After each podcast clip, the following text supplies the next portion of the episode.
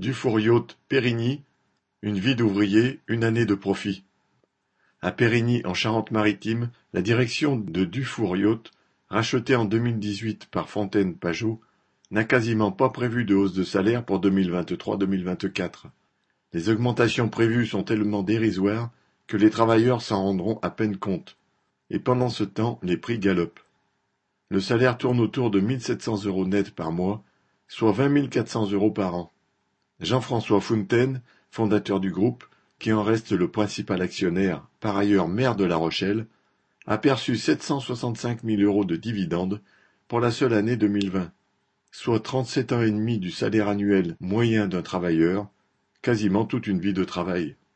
De l'argent gagné légalement, paraît-il, mais cette légalité-là repose sur l'exploitation des travailleurs, qui ont tout à gagner à déloger tous ces profiteurs de leur tas d'or. Correspondant Hello.